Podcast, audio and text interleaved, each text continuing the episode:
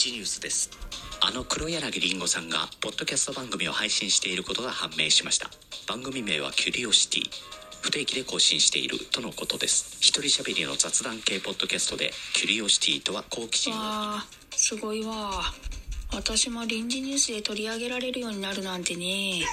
続いてのニュースです。先日県内で喋る犬が目撃されました。待て待て。前のニュースが薄くなるわ。でもお前も喋れたら一緒にポッドキャストでもやろうか。おかあさうん。はい。おちんちん。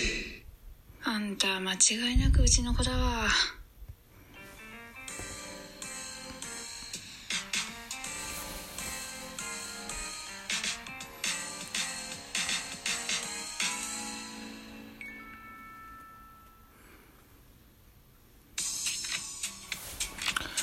さあ、ザボでございます。ね。えー、ミドル巨人くんでございます。この番組ミドル巨人くんは巨人おじさんザボが巨人を語る番組でございます。ゲームの振り返り、えー、4月26日、27日とやりまして、えー、これも語っておきたいなと思って、もう一枠、えー立ち上げてございました。アダム・ウォーカーの話がしてみたいと、いったところでございます。一つよろしくお願いします。アダム・ウォーカー、皆さんご存知でいらっしゃいいらっしゃいますでしょうか？東京読売巨人軍、新しく加入いたしました新外国人選手でございます。えー1991年10月18日生まれの31歳でございまして、右投げ右打ち。身長196センチ、体重104キロの巨漢、スケート外国人と言えると思います。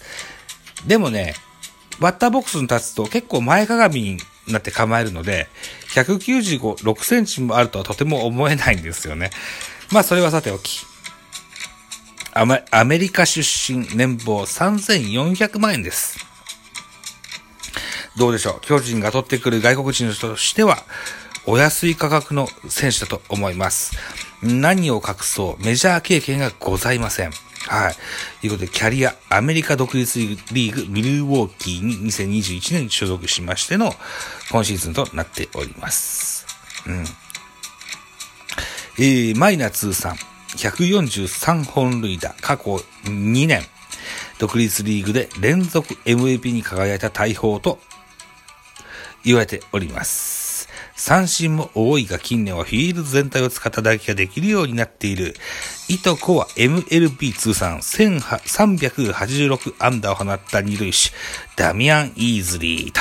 これはね、スラッガーという雑誌、雑誌じゃない、選手名鑑、スラッガーの選手名鑑のウォーカーの。ページを開いて読んでみました。えー、現在、アダム・ウォーカー、うーん、打撃、非常に調子がよろしゅうございますです。はい。えー、直近4月27日、今ね、収録してるのは4月28日の0時22分なんですけども、直近4月27日のゲーム終了時点で、ウォーカーは3、えー、3割3分3厘打っております。えー、ほぼ毎、毎日1本ヒット打ってるような、そんな印象があります。本塁打3本、打点12、盗塁1といった形になっているんですけども、打撃は非常に好調でございますし、明るい性格でもあります。ハートパフォーマンスってね、えー、古い人だったら頭に両手の指先をついて、なんちゃってのポーズあるいはハートポーズって言うんですって。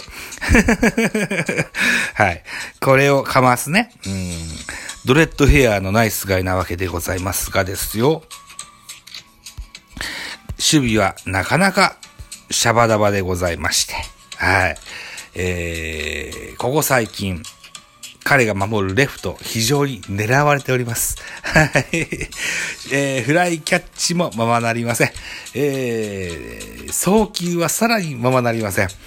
どっか壊してんのかと思われるような送球します。うん。あのー、Facebook のジャイアンツファンコミュニティでは、確かウィ、えっと、イップスなんだってっていう意見も多くございました。うーん。ただね、打撃ほんと好調なんですよね。ここ、守備に目をつぶってウォーカーを打たすのか。えー、現在不調不調の松原聖也。ね、えー彼をレフトに据えるという手段も考えられることができるんですけども、えー打撃の調子がいい選手を使って勝つのが定石。えー現在勝率も非常にいいので、ウォーカーはしばらく使い続けることになるとは思いますが、えー、ということで、今日はこんな記事を見つけましたので、これもご紹介しましょう。巨人、ウォーカーが抱える弱点問題。中継への送球も2バウンド。そうなんですよ。叩きつけちゃうんですよね。外野守備、フリーパスの懸念といった記事でございます。ソースは、ジャ、J キャストニュース。4月26日11時58分の更新でございました。周囲を改装する巨人で期待以上の働きぶりを見せるのが新学人アダム・ウォーカーだ。2022年4月17日の対阪神戦。1点を追う4回に、左中間へ来日、は、えーは、来日アーチとなる。来日初アーチだな。来日初アーチとなる逆転スリーラン。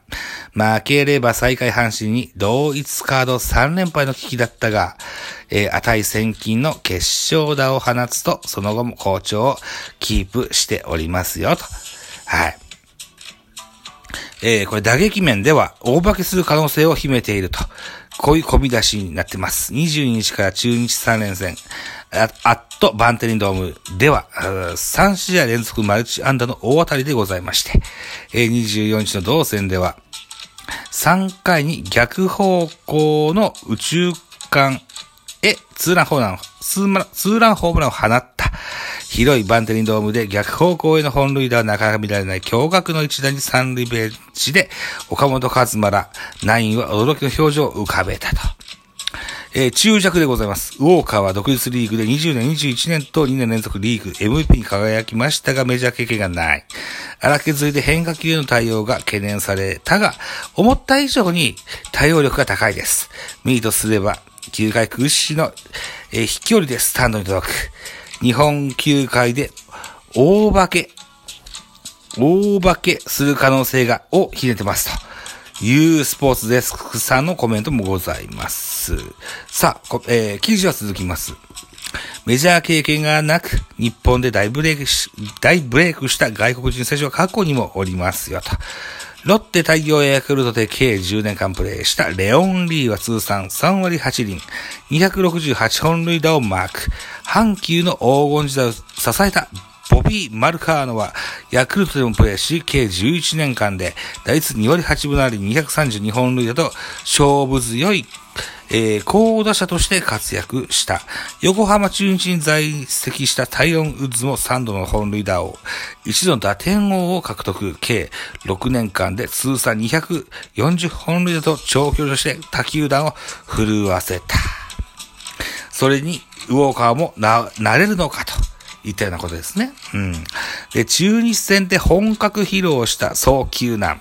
ここですよね。この前のゲーム、対甲、あ甲子園でやった対阪神戦でも同じようなシーンがあったんですけどね。まあ、この記事には中日戦と書いてあるので、これでいいかと思いますけども。ウォーカーはもう一回21試合出場で打率3割4厘、ホームラン3本、えー、打点11をマーク。